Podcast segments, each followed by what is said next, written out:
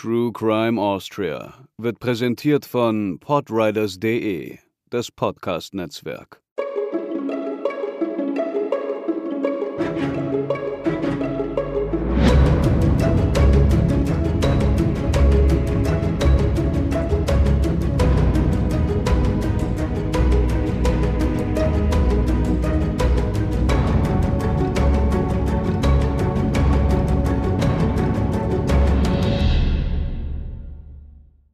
Hallo und herzlich willkommen zur 25. Episode von True Crime Austria.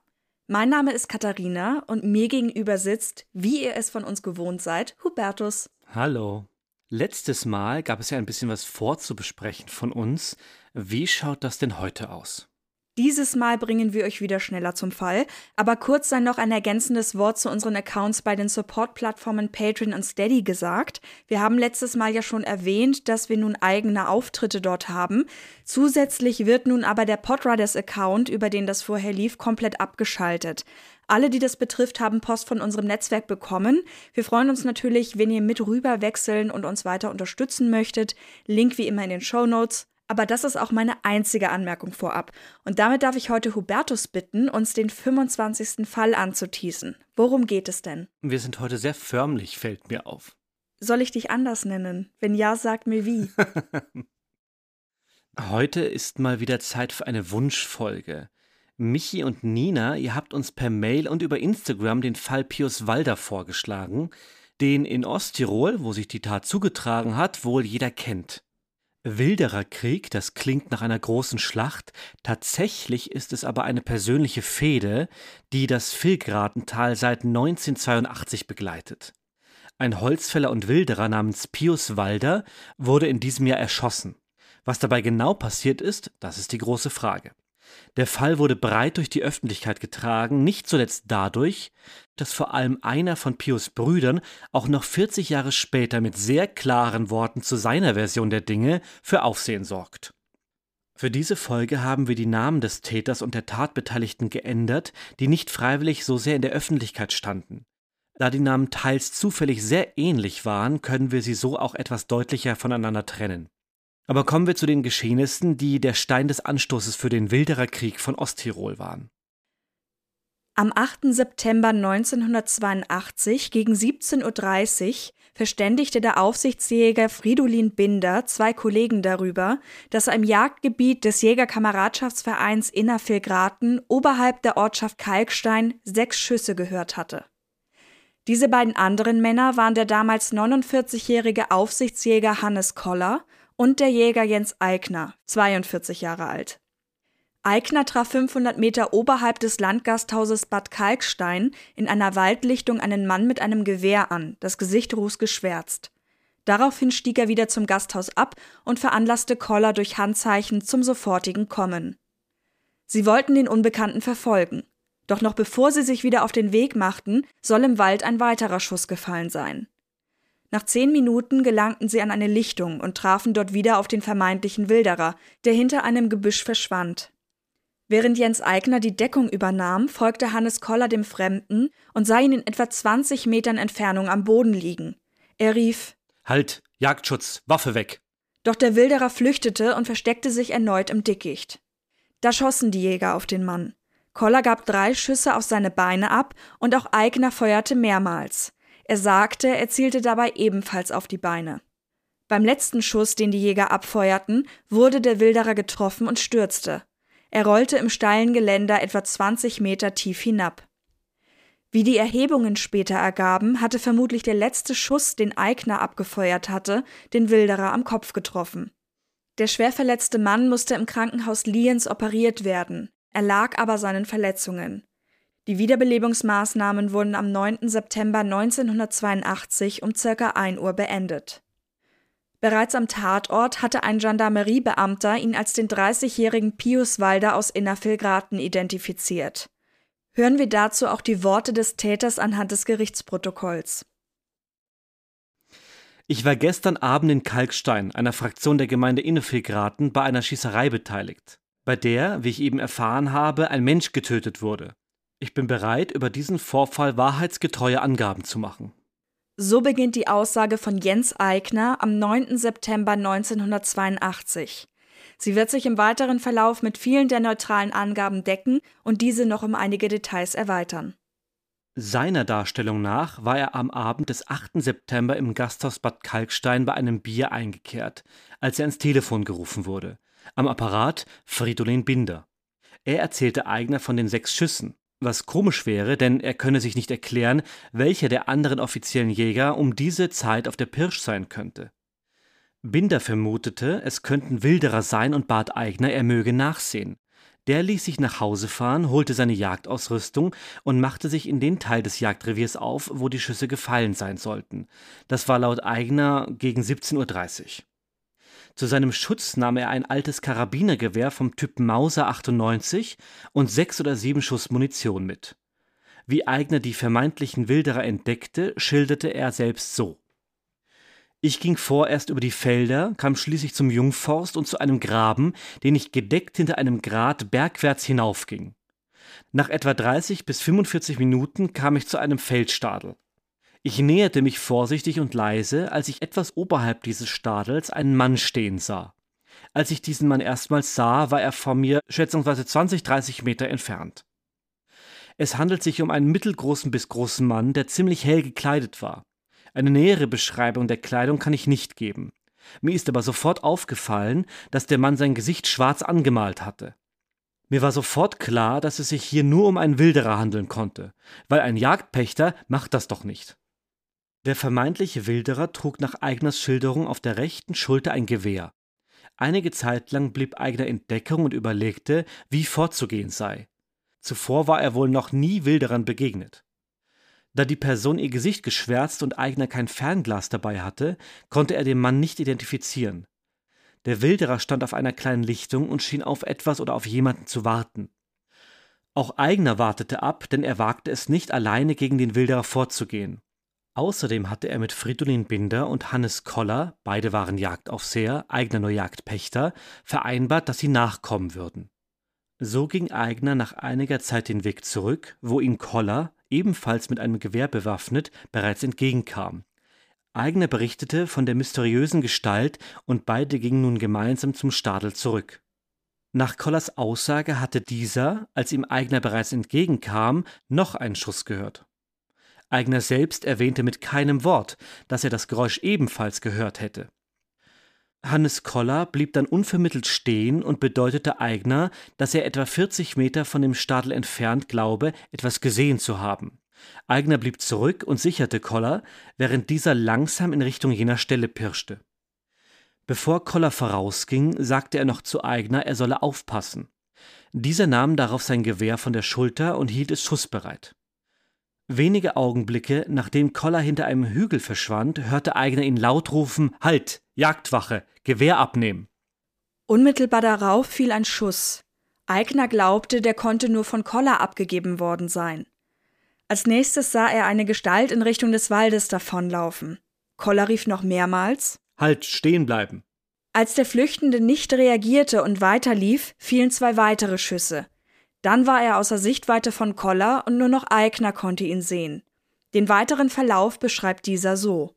Nun griff ich ein, schrie ebenfalls Halt stehen bleiben, und als der Wilderer darauf nicht reagierte, gab ich einen Schuss aus meinem Gewehr ab. Als ich den Schuss abgab, war der Wilderer bereits an die hundert Meter von mir entfernt. Ich gab keinen gezielten Schuss auf den Wilderer ab, sondern schoss nur in dessen unmittelbare Umgebung. Wohin mein Schuss ging, konnte ich nicht sehen. Ich rief neuerlich Halt, worauf der Wilderer weiterlief. Nun gab ich neuerlich einen Schuss in Richtung Wilderer ab. Das weitere Vorgehen kann ich nicht mehr ganz genau wiedergeben. Ich weiß nur, dass ich mehrmals dem laufenden Wilderer nachgerufen habe, dass er stehen bleiben soll. Er lief jedoch davon, worauf ich mehrere Schüsse in Richtung des laufenden Wilderers abgab. Unmittelbar nach dem letzten Schuss fiel der Wilderer zu Boden und kollerte noch einige Meter talwärts, wo er liegen blieb. Ich wusste vorerst nicht, ob ich ihn getroffen hatte oder ob er nur gestolpert war. Eigner und Koller rannten zu dem am Boden liegenden Mann. Koller erreichte ihn zuerst. Beide erkannten, dass er aus einer Wunde am Kopf blutete. Sie nahmen ihm sein Gewehr ab und machten sich auf zurück ins Tal. Im Bad Kalksteiner Hof rief dann die Wirtin einen Arzt und die Polizei. Die nahm zunächst an, es wäre ein Verkehrsunfall geschehen. Vom tödlichen Schuss bis zum Abtransport von Pius Walder ins Spital vergingen insgesamt eineinhalb Stunden. Er starb schließlich, wie wir schon gehört haben, trotz einer Notoperation im Krankenhaus an den Folgen der Schussverletzung. Eigner hatte inzwischen seine Waffe und Patronenhülsen der Polizei übergeben. Die Einvernahme mit Eigner fand noch im Laufe der Nacht gegen drei Uhr statt. Sie enthielt neben seiner Darstellung des Tathergangs auch noch einige Fragen. Haben Sie gesehen, dass der angebliche Wilderer ein Wild erlegt hat? Ich nehme dies nur an. Gesehen habe ich allerdings nichts. Der angebliche Wilderer hat sein Gewehr immer umhängen gehabt. Er hatte das Gewehr auch noch umhängen, als Koller und Sie auf den Wilderer geschossen haben. Stimmt das? Der Wilderer hat das Gewehr, solange ich ihn gesehen habe, nie in den Händen gehalten. Wurden Sie vom angeblichen Wilderer durch irgendeine Geste bedroht, sei es mit dem Gewehr, durch Drohungen oder andere Gesten? Der davonlaufende Wilderer drohte mir in keinster Weise. Er hat nie etwas gesagt oder getan, das mich beunruhigen hätte müssen. Warum haben Sie eigentlich auf den Wilderer geschossen? Darauf kann ich eigentlich keine klare Antwort geben. Es hat sich halt so ergeben. Kurz vorher hat Koller zu mir gesagt, dass wir aufpassen müssen. Vielleicht war es eine automatische Reaktion von mir, als Koller auf den Wilderer schoss, schoss ich weiter. Ich kann nur versichern, dass ich den Mann nicht verletzen oder töten wollte. Ich wollte nur, dass er stehen bleibt. Wie spät war es, als Sie die Schüsse auf den vermeintlichen Wilderer abgaben, beziehungsweise wie waren die Lichtverhältnisse? Es dürfte schätzungsweise so um 20 Uhr gewesen sein. Es war an diesem Abend stark bewölkt und bereits diesig. Ich konnte den davonlaufenden Wilderer jedoch gut erkennen. Wann haben Sie bemerkt, dass es sich um Pius Walder handelt? Ich habe Pius Walder überhaupt nicht erkannt. Erst als der Arzt und der Gendarm zum verletzten Wilderer kamen, erfuhr ich, dass es sich um ihn handelt. Ist er Ihnen persönlich als Wilderer bekannt? Die Jägerschaft vermutete schon lange, dass Pius Walder in unserem Revier Gemsen und Rehe wilderte. Beweisbar war diese Vermutung bislang allerdings nicht. Tatsächlich hatte man etwa drei Wochen vor der Tat zwei offenbar gewilderte Gamsfälle gefunden. Hannes Koller und Jens Eigner hatten daraufhin Pius verdächtigt. Man sprach wohl in ihren Jägerkreisen davon, dass man etwas dagegen unternehmen müsse. Dieser Meinung waren auch die Tatbeteiligten. Von einer konkreten Vereinbarung dazu war aber, so die Aussage, nicht die Rede. Die Kriminalisten beschlagnahmen den Karabiner, mit dem Eigner geschossen hatte, und ließen ihn in Innsbruck untersuchen. Dabei bestätigte sich, dass selbst ungeübte Schützen mit diesem Gewehr auf rund 100 Meter ein Ziel in der Größe eines Hinterkopfes sicher treffen konnten. Jäger Koller, der dabei gewesen war, sagte allerdings aus, dass es so dunkel gewesen war, dass seiner Meinung nach ohne Zielfernrohr kein genauer Treffer möglich wäre. Später wurde stark kritisiert, dass die Polizeibeamten die Jäger noch in der Nacht nach Hause entlassen hatten und nicht sogleich getrennt in Gewahrsam nahmen, um eventuelle Absprachen zu unterbinden. Am nächsten Morgen flogen der Haftrichter und ein Schusswaffenexperte mit einem Hubschrauber zu einem Lokalaugenschein ins Tal. Danach wurde gegen Jens Eigner eine Untersuchungshaft verhängt. Er wurde am 9. September ins landesgerichtliche Gefangenenhaus Innsbruck eingeliefert. Parallel wurde auch ein Verfahren zur Verhängung eines Waffenverbots gegen ihn eingeleitet. Wenige Tage nach den tödlichen Schüssen fanden sich an die 1500 Personen auf dem Ortsfriedhof ein. So viele Menschen hatte das Örtchen Kalkstein Artikeln zufolge noch nie auf einem Fleck gesehen. Pius Walder wurde zu Grabe getragen. Die Fehde nimmt hier weitere Gestalt an. Denn beim Begräbnis schworen die Brüder des Toten Rache.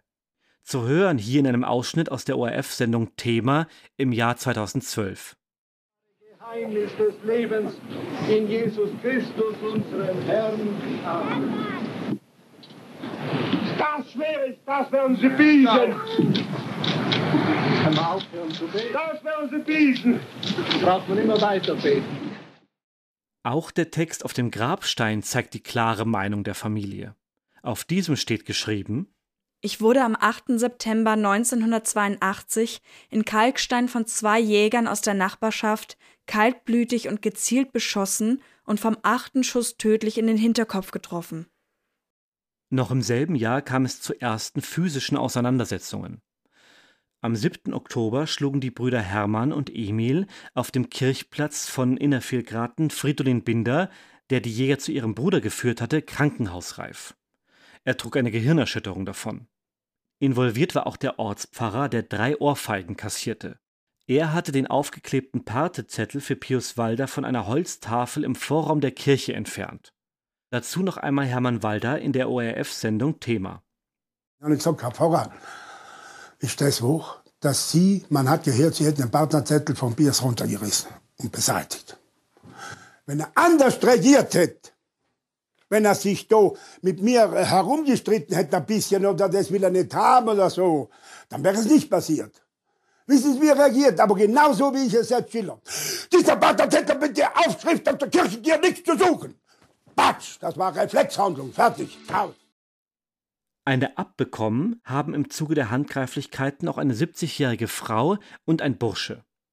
Weitere Raufereien wurden angekündigt, etwa zum Allerheiligenfest desselben Jahres. Aus diesem Grund wachten an diesem Tag Polizeibeamte am Friedhof.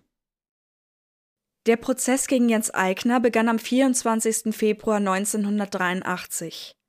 Bei der gerichtsmedizinischen Obduktion hatte man ja einen Genickschuss festgestellt. Das Spitzvollmantelgeschoss musste Pius, so die Experten, aus 107,8 Metern Entfernung getroffen haben. Der Schütze war Jens Eigner. Das Projektil trat im Gesicht des Flüchtenden wieder aus. Das verursachte eine deutliche Verletzung.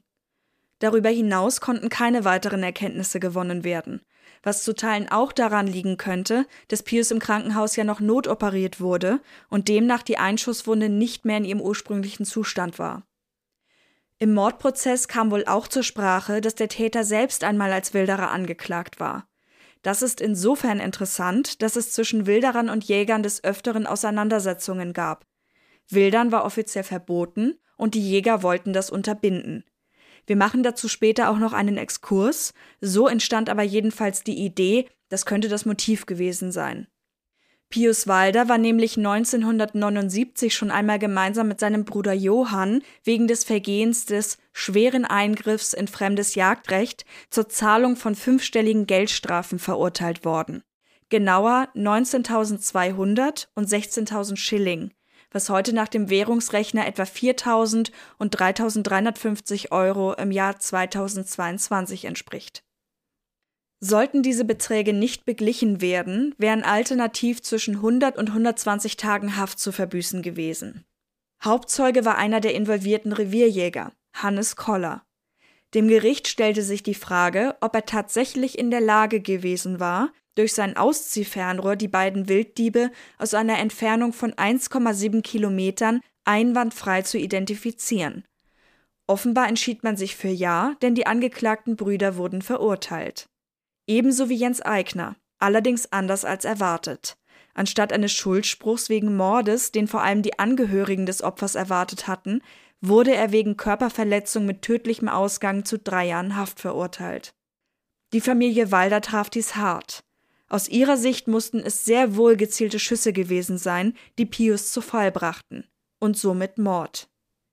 In einem Video von Tirol im Bild TV sagte Hermann Walder in einem Interview mit Journalist und Autor Professor Winfried Werner Linde: Aufgefallen ist mir damals schon vorher, dass da alles äh, nach einer Richtung gespielt hat. Dass das ganze Gericht, alles, sei es Rechtsanwälte oder Gerichter oder Staatsanwälte, egal was, waren alle befangen und alle vier die Jäger und gegen uns.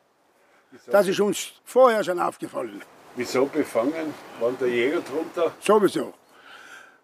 Wie es geheißen, man hat nachgeforscht, da sind fast alle, äh, die Geschworenen sind fast alles Jäger gewesen, die Richter waren Jäger, es waren ja alles Jäger. Das ist der Ausgang vieler weiterer Streitigkeiten und wir werden uns im Meinungspart am Ende natürlich auch nochmal um eine Einschätzung bemühen. Zuerst geht es aber chronologisch weiter. Ab Mitte Oktober 1983 saß der Verurteilte in der Haftanstalt Innsbruck ein. Zum Allerheiligenfest in diesem Jahr gab es keine Ankündigung und kein Polizeiaufgebot, aber dafür die zuvor ausgebliebene Schlägerei. Auf dem Friedhof wurden die Schwägerin des Täters und die Schwester eines weiteren Jägers nach der sonntäglichen Messfeier und dem Gräberbesuch verletzt. Man kann es sich fast denken, aber so kam es auch gegen Mitglieder der Familie Walde zu einem Prozess. Am 24. November 1983 wurden die Brüder von Pius wegen Körperverletzung, Sachbeschädigung, Religionsstörung und Eingreifen in fremdes Jagdrecht vor dem Lienzer Bezirksgericht angeklagt. Das war schon seit dem 14. Juli überfällig. Die Brüder hatten damals Einspruch erhoben und den Bezirksrichter als befangen erachtet. Dies wurde abgelehnt und der Fall zurückgeleitet. Bereits vor Beginn zeichneten sich weitere Streitigkeiten ab. Des Nachts wurde eine Hauswand des neu erbauten Hauses von Hannes Koller von unbekannten Tätern beschmiert. Mit roter Sprühfarbe wurde in 70 Zentimeter großen Buchstaben das Wort Mörder auf seine Wand geschrieben. Das Haus stand in unmittelbarer Nähe der Walders. Zur Verhandlung waren insgesamt 25 Zeugen geladen. Es ging um die Angriffe auf Fridolin Binder und den Pfarrer. Außerdem hatte Hermann Walder während des Gottesdienstes in der Pfarrkirche von Kalkstein durchs Fenster Kalksteiner verschwindet geschrien, was als Religionsstörung gewertet wurde. In diesen Punkten wurden die Brüder schuldig gesprochen. Einen Freispruch gab es dagegen vom Anklagepunkt der Teilnahme am Wildern.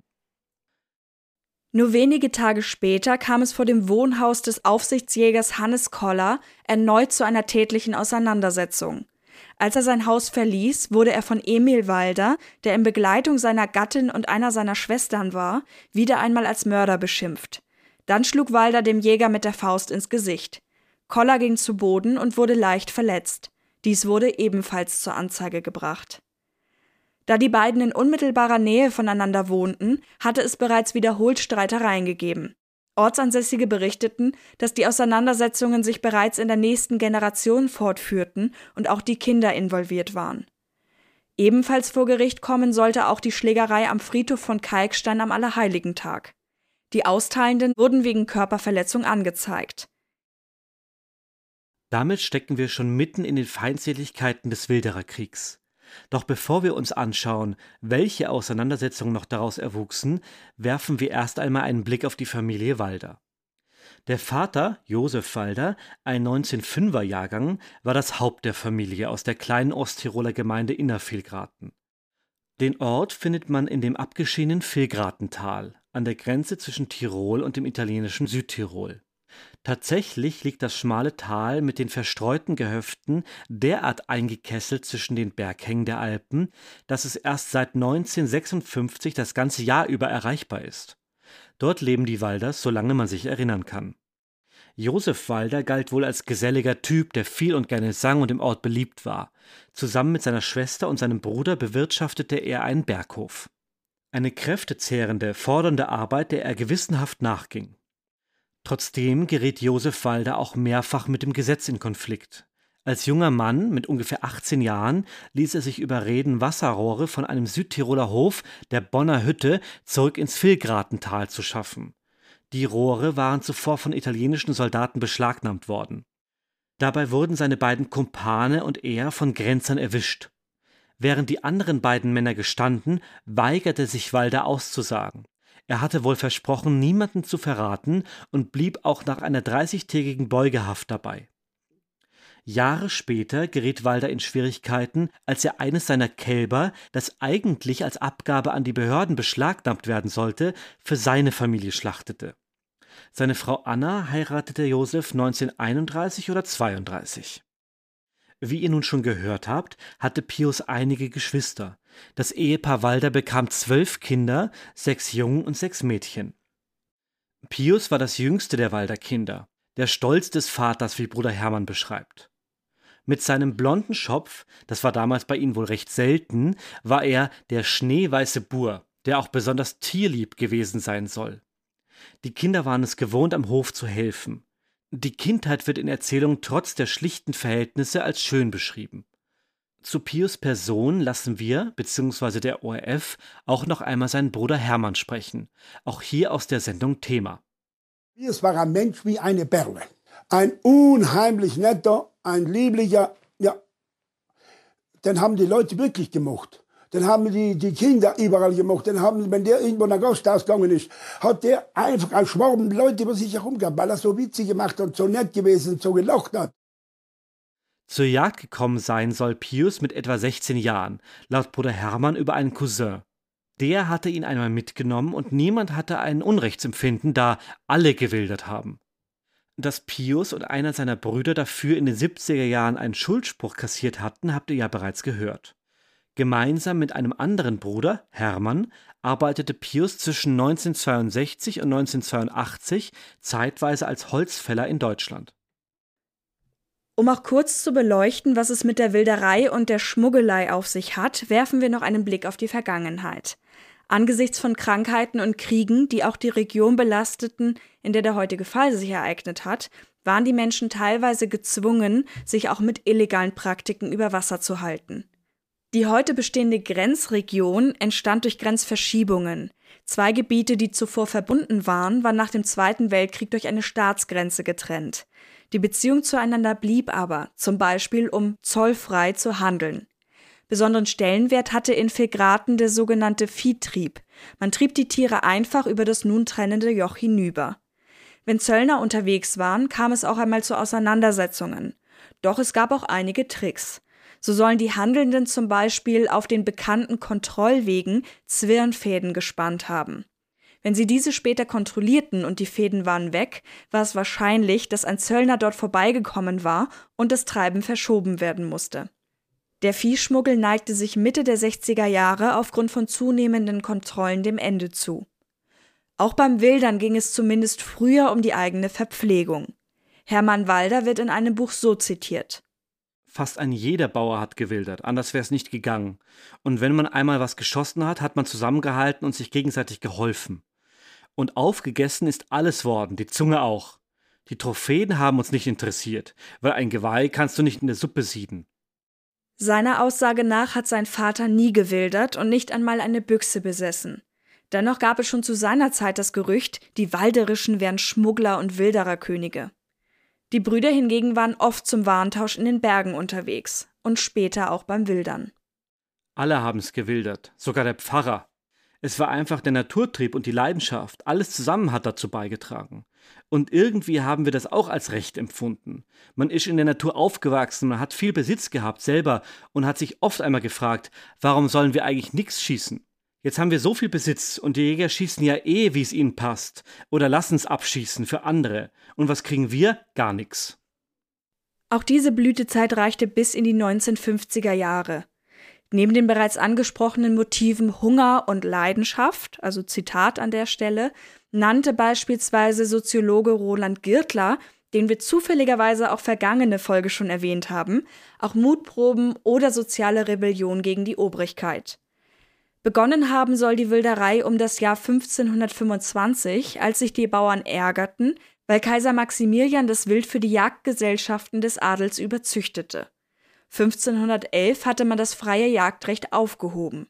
Nun plünderte das hungrige Wild teilweise die Felder, während die Menschen weniger zu essen hatten. Generell ist die Geschichte der Wilderei und die Geschichte von Wilderern untrennbar mit der Kultur, Rechts- und Sozialgeschichte der Alpen verbunden. Für die Obrigkeit, wer immer sie gerade repräsentierte, war der Wildschütz stets ein Verbrecher.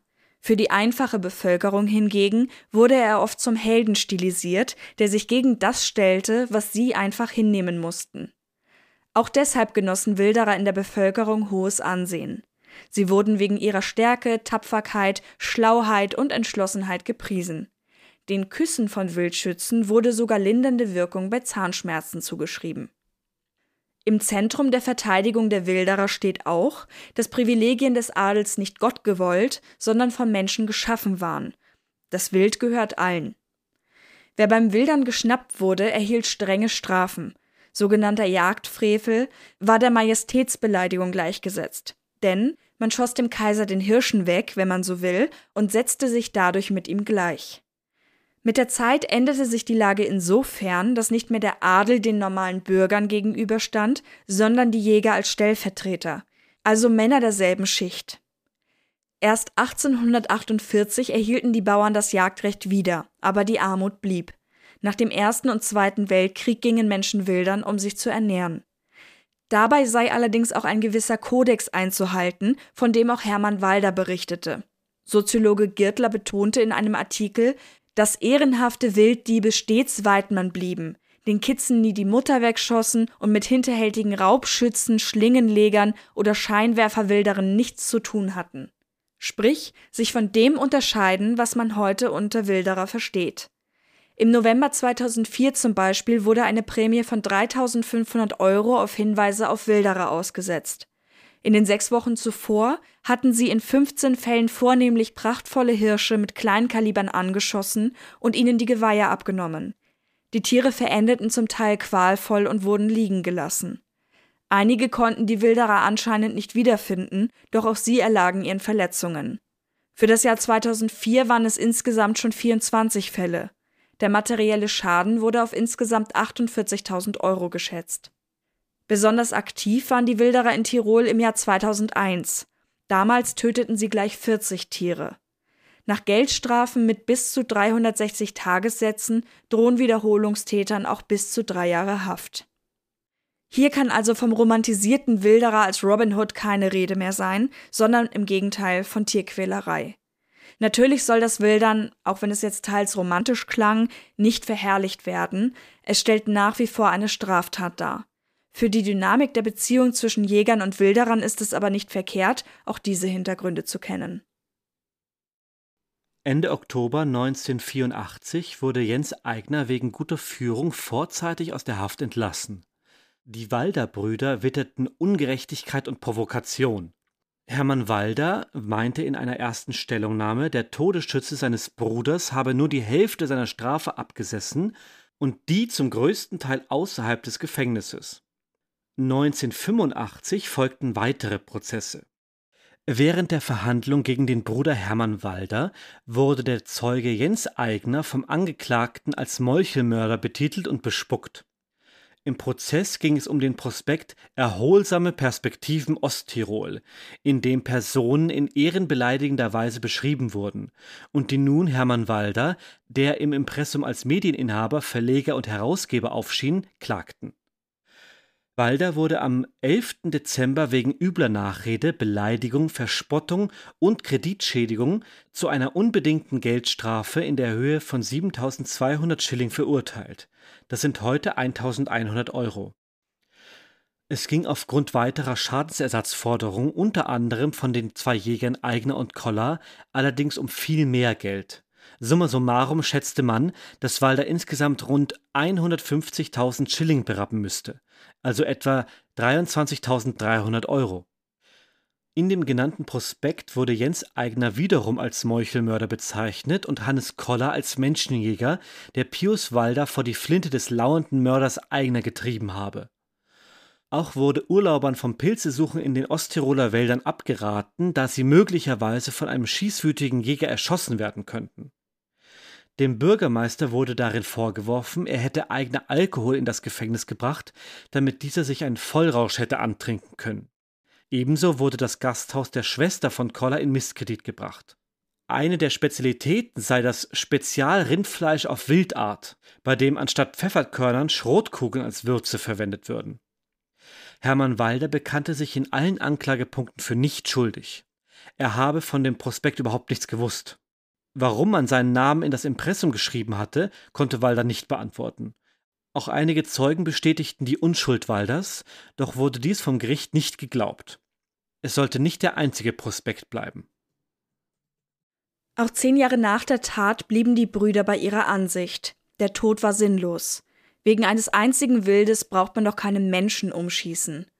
Was Hermann und seine Geschwister immer wollten, war, dass anerkannt wird, dass die sieben gezielten Schüsse nichts anderes als Mord waren.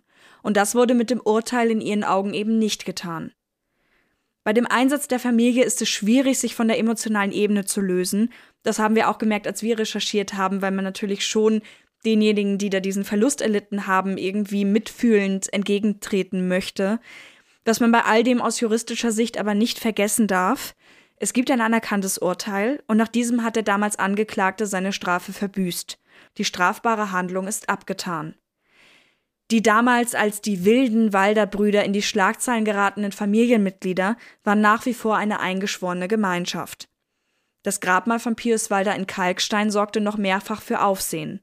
Mal lag eine gewilderte Gams darauf, dann wieder sollte es, der Einheitlichkeit halber, durch ein schlichtes Kreuz ersetzt werden. Dass den Walders das Grab und vor allem der Spruch darauf so wichtig war, führte zu Zerwürfnissen mit dem Ortspfarrer. Dieser weigerte sich aufgrund dieser unversöhnlichen Inschrift, eine Gedenkmesse für Pius zu lesen. Daraufhin wandte sich Hermann an den Bischof, um die Messe zu erzwingen. Das allerdings ging nach hinten los. Aufgrund des Wortlauts in seinem Brief gab es nun sogar eine Anklage wegen Nötigung. Walder schrieb daraufhin erbost dem Papst, der aber, soweit wir wissen, nie antwortete. Das Grab gilt heute als regionale Touristenattraktion und ist natürlich auch Anlaufstelle für Journalistinnen und Journalisten, die über den Fall berichten. Kurz nach Pius 15. Todestag sorgte die Jagdlizenzrückgabe an den Schützeneigner für Aufregung.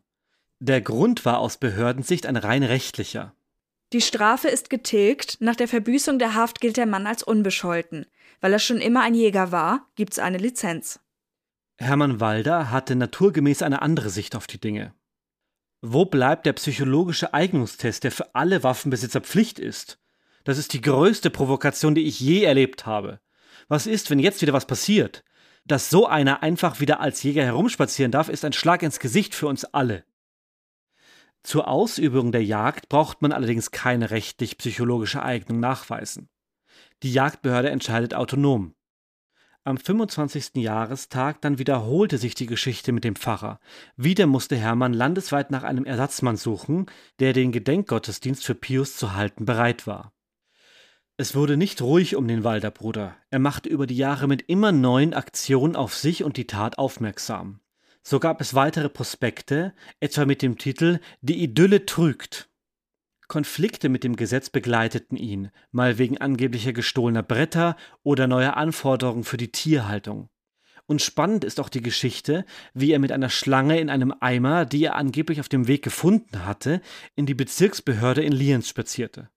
Dort soll er dann herumgeschrien haben, dass das Amtsgebäude der Tempel des Satans sei und er dieses nun dem Satan weihe.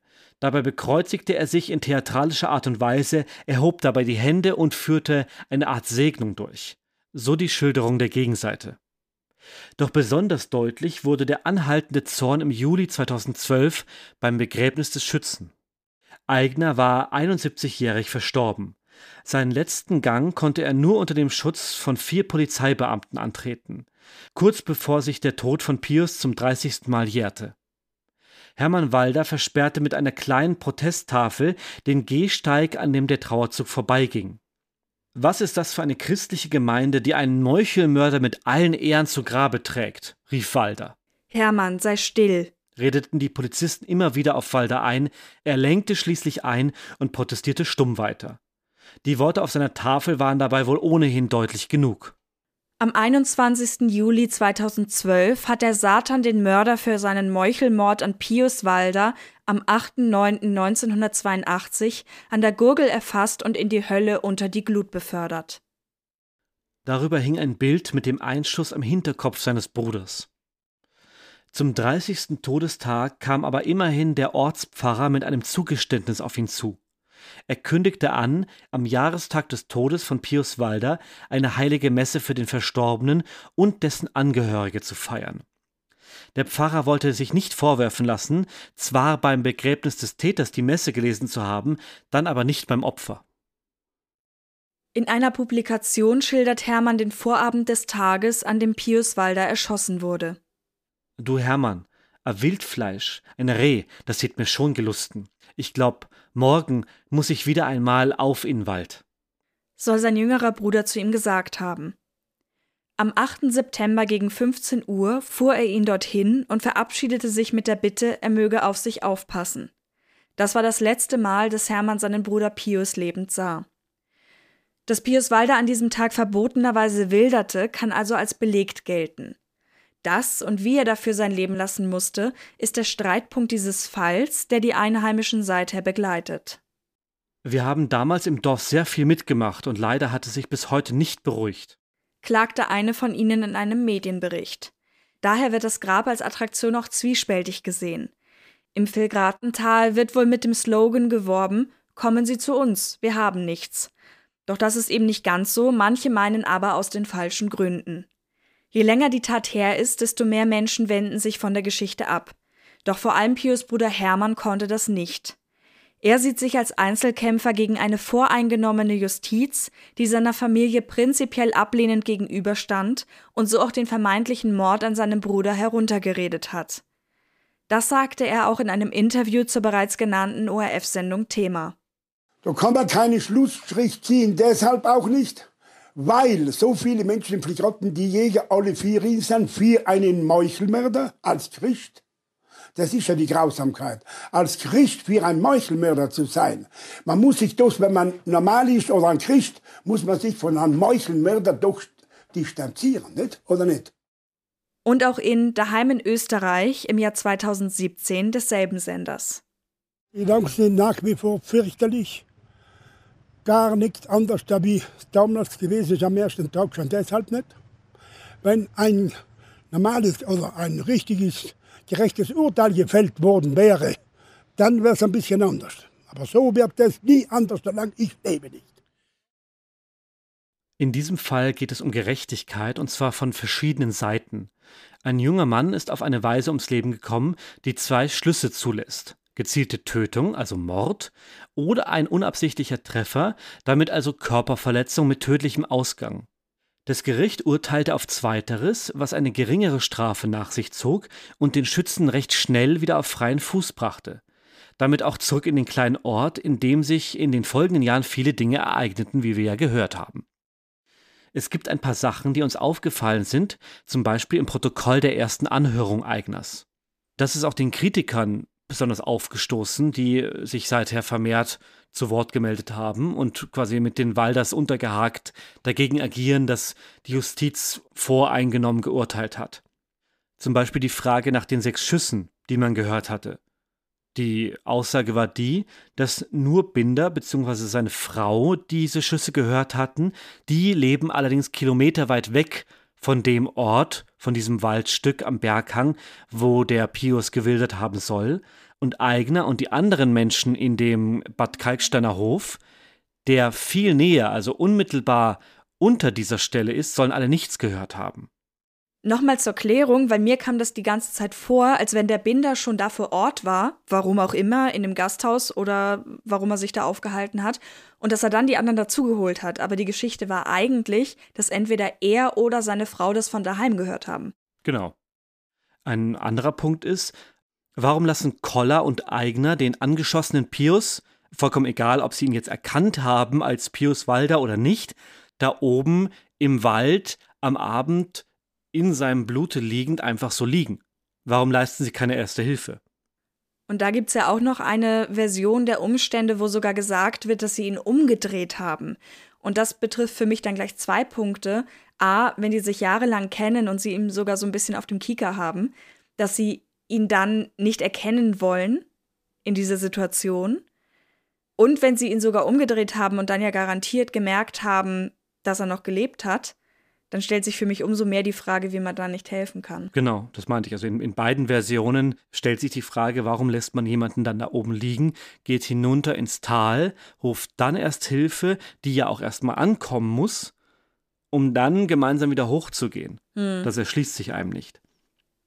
Dann die widersprüchlichen Aussagen über diesen erneuten Schuss, den Koller gehört haben will, den Eigner aber mit keinem Wort erwähnt. Beide waren ja da aber nur ein paar Meter auseinander, und der eine will den Schuss nicht gehört haben, der andere schon. Auch das erschließt sich einem nicht.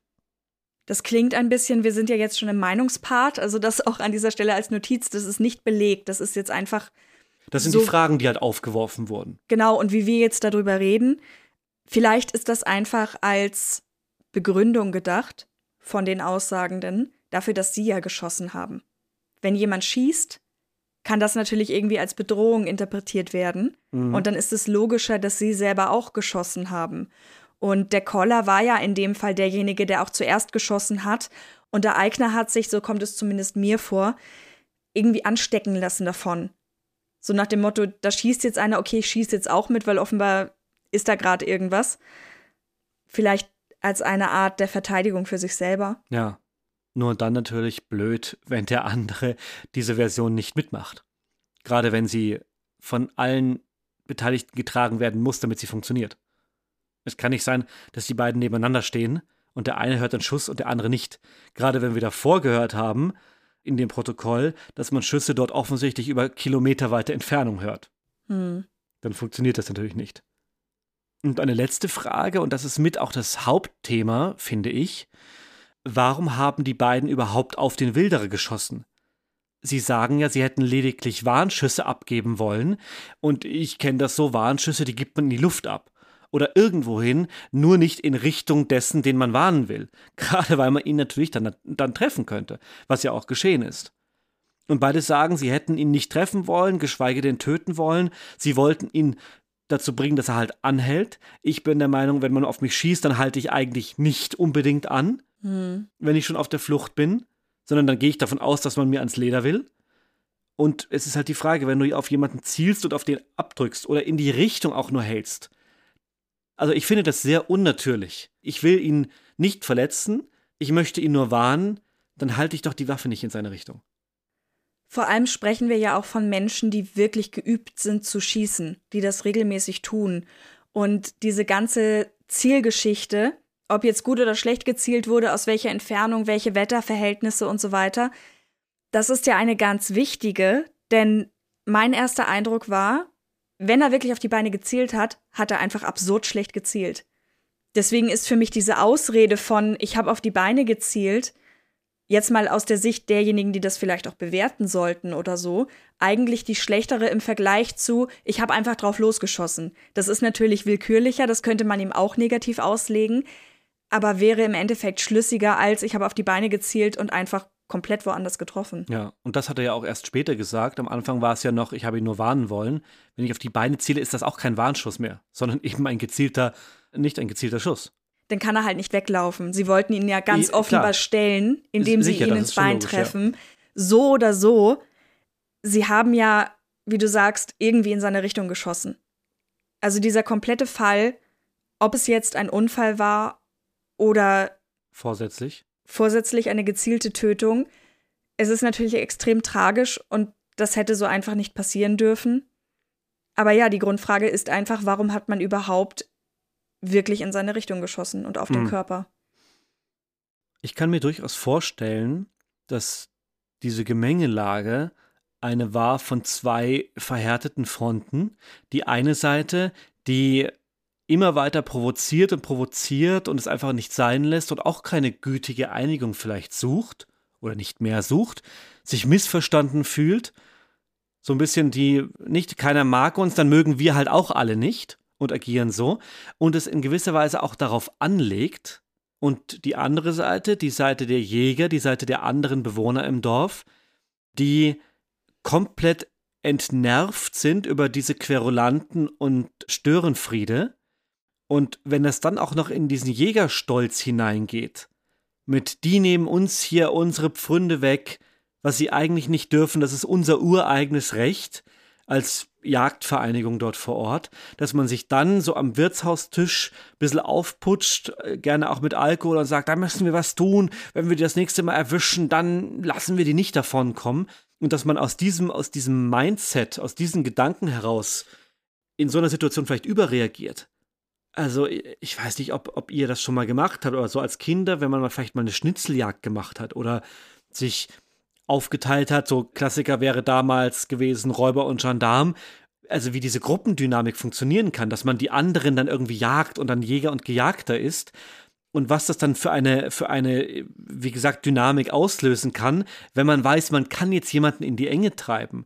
Und das tun hier erwachsene Leute, die einen irrsinnigen Groll aufeinander haben und sich seit Jahr und Tag gegenseitig angehen und jetzt haben welche die Chance, ein Exempel zu statuieren und was wir auch im Vorgespräch meinten, was du jetzt auch gerade erwähnt hast, dass man, dass die überreagiert haben.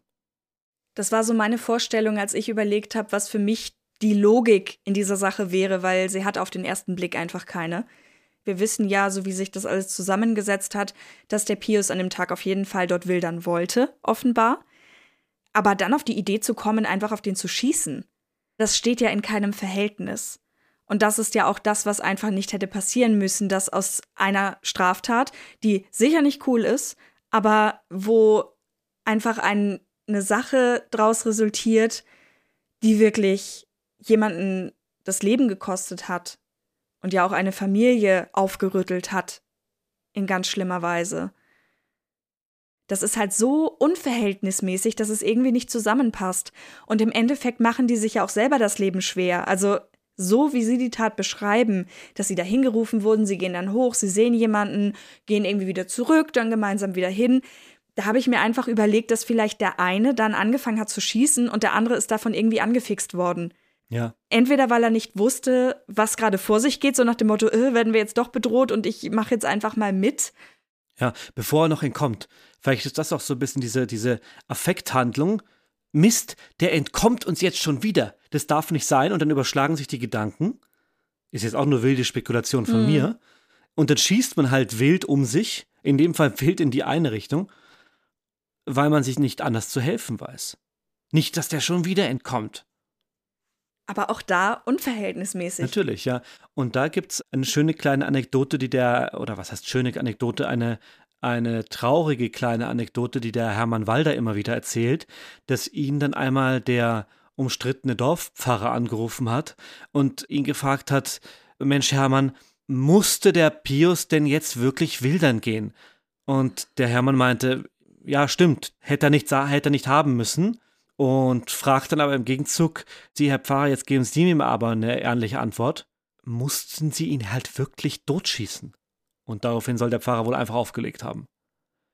Zeigt mir aber ganz gut, so in a nutshell, im Kleinen, die Verhältnisse dort im Ort, diese verhärteten Fronten, dieses, jetzt haben diese Querulanten uns wieder Unruhe gebracht in unser friedliches Leben, können die nicht einmal Ruhe geben. Und da ist ja auch schöne Täter-Opfer-Umkehr irgendwo spürbar in diesem, wenn die nicht wären, wenn die sich nicht die ganze Zeit aufführen würden, dann wäre das nicht so weit gekommen. So denkt man ja dann schnell. Und die andere Seite sagt halt, das steht doch in keinem Verhältnis. Will dann hier und die Tötung dort. Und das ist, glaube ich, was du meinst. Was uns aufgefallen ist in der Recherche, dass es einige Publikationen vor allem gibt, aber generell die Medienberichterstattung recht eindeutig sich auf die Seite der Walders schlägt. Und es war wahnsinnig schwer zu filtern, wo gibt es vor allem bei diesen ganzen Geschichten, die nicht belegt werden können, Aussagen und Sachverhalte, die man so hü- übernehmen kann, weil sie wohl so gewesen sind und was ist eingefärbt und spiegelt eben doch wieder diese waldersche Sicht auf die Justiz und die Jäger und alle sind gegen uns wieder und ist dann vielleicht doch ein bisschen, naja, eingefärbt. Parteiisch. Wir versuchen natürlich irgendwie alle Seiten zu beleuchten. Das war jetzt in diesem Fall ganz gut möglich, eben durch das Protokoll, wo wir auch viele Zitate hatten. Aber es ist natürlich unbestritten, dass gerade wenn man den Hermann Walder auch sprechen hört, mir persönlich tut es einfach unglaublich leid. Es tut mir unglaublich leid, dass das passiert ist. Das tut mir unglaublich leid, dass diese Trauer entstanden ist und dieser Zorn aufgekommen ist, weil sich das ja auch, wie Hubertus gesagt hat, verhärtet hat. Wenn die einfach damals das Gefühl gehabt hätten, das wurde ja oft gesagt, dass dieses Urteil gerechtfertigt ist und nicht nur von wegen, wir sind alle Jäger und deswegen ist das Urteil jetzt mild, dann wäre es vielleicht ganz anders gekommen. Also steht natürlich irgendwo die Gerechtigkeit im Vordergrund, auch wenn aus der Perspektive von außen viele sich sicher auch fragen, warum geht das immer noch weiter? Weil das ist ja ein kleiner Ort oder eine kleine Gemeinde. Es ist ja nicht so, dass wir jetzt mitten in Wien sind, wo einfach so viele Menschen sind, dass es nicht groß auffällt, sondern solche Streitigkeiten betreffen dann halt alle. Und gerade als es, glaube ich, um das Begräbnis auch des Jägers ging, hat man dann so einen kurzen Moment, wo man denkt, okay, weil der hat natürlich auch Familie. Also es hängt von Mhm. allen Ecken so viele Leute dran, die das irgendwie betrifft. Und ich persönlich wünsche mir einfach für alle irgendwann Frieden. Ja. Und man muss auch sagen, auch wenn es vielleicht keine äh, populäre Aussage ist, die Art und Weise, mit denen die Familie Walder zu großen Stücken, vielleicht nicht alle, aber einige agieren, diese Aktion, dieses ständige Provozieren, also das ist ja keine, keine Basis, auf der man sich gütlich einigt.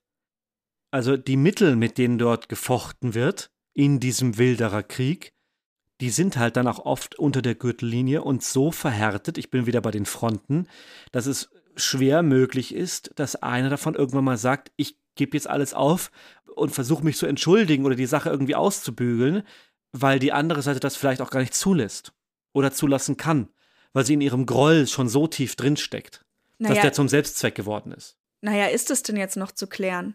Das meine ich ja. Es leben ja. ja nicht mehr alle. Erklären im Sinne von, was du meinst, dass man sich ausspricht und sich gegenseitig irgendwie Reue bezeugt und sagt, es tut uns furchtbar leid, was geschehen ist. Wir wollen das alles nicht. Der Hermann Walder, der will ja nach wie vor, dass einfach die Tatsache anerkannt wird, dass es ein Mord war. Hm. Die Leute, die das hätten anerkennen können, die leben alle nicht mehr. Das ist, glaube ich, was du meinst, oder? Ja, ich glaube, einige leben noch, aber was mir da gleich in den Sinn kommt, ist auch etwas, das er erzählt hat. Also wir haben natürlich auch ähm, diese Publikationen, auch wenn sie sehr für eine Seite waren, gelesen und auch Videos dazu geschaut und alles Mögliche. Und er sagt an einer Stelle auch, dass ja auch niemand auf ihn zugekommen ist. Und die Seite kann ich auch verstehen. Dass es immer heißt, lebt in Frieden und liebt eure Nächsten und vergebt einander. Aber auf der anderen Seite gab es ja auch viele Aktionen, die in die andere Richtung unfair waren. Sonst wäre es wahrscheinlich gar nicht an dem Punkt, an dem es angekommen ist. Ja, so verfahren. Also wenn man ehrlich ist, eigentlich wünscht man sich doch, dass jemand so für einen eintritt, wie Hermann für seinen Bruder Pius eintritt. Mhm. Das ist ja wirklich, so wie er auch berichtet und was da schon alles war. Ich kann nur noch mal wiederholen, dass ich mir einfach wünschen würde, dass er damit auch seinen Frieden machen kann weil es auch einfach, finde ich, für alle Seiten so belastend ist. Ja. Ob es jetzt die eigenen Angehörigen sind, die der anderen Familie, dass einfach alle ihren Frieden damit machen können. Dem kann man sich, glaube ich, anschließen. Und weil wir von der Note so schlecht wieder runterkommen, würde ich einmal direkt einsteigen mit dem Social Media und Support Part an dieser Stelle. Ihr findet uns, wie ihr natürlich alle wisst, auf Facebook und Instagram als True Crime Austria und bei Twitter als TrueCrime.at. Und wenn ihr uns erreichen wollt, zum Beispiel um uns Geschichten zu erzählen, dass im siebten Bezirk irgendwelche Fische auf irgendwelchen Motorrollern liegen oder sowas, dann wendet euch doch auch gerne an Hinweise at truecrimeaustria.at. Das ist unsere Mailadresse und wir freuen uns über Nachrichten. Wenn ihr außerdem zu denen gehören wollt, die uns unterstützen, geht das über die zwei Plattformen, die wir schon zu Beginn genannt haben. Das sind Patreon und Steady, die über unsere Shownotes zu erreichen sind. Ebenso wie der PayPal-Link, den wir da hinterlegt haben. Und natürlich auch alle Berichte, aus denen jetzt die Audiozitate der heutigen Folge stammten. Die haben wir euch da auch reingegeben. Nun meine ich mich aber grob zu erinnern, dass es ja noch ein paar Trivia-Fakten gibt rund um den Fall. Katharina, was ist denn das? Ich wollte da nur noch mal kurz auf die popkulturelle Ebene eingehen, denn neben Publikationen gab es in dem Fall auch noch Filme, in denen es um Pius ging, aber zum Beispiel auch eine Tatort-Ausgabe mit dem Titel Elvis lebt von Felix Mitterer. Da ist quasi dieser Fall als Vorlage genommen worden. Und auch musikalisch gibt es einige Interpretationen. Und mit einer davon wollen wir die heutige Folge beenden. Mit einem kurzen Audiozitat aus dem Song Rock Me Pius von Walter Wiedermeyer, der auch unter anderem ein Buch geschrieben hat, das wir eben für diese Folge gelesen haben. Und damit sagen wir schon einmal, macht es gut und bis zum nächsten Mal. Tschüss. Tschüss. Keiner weiß genau, was bei der Jagd auf ihn geschah. Das geliebter Bruder geht uns heute noch so nah.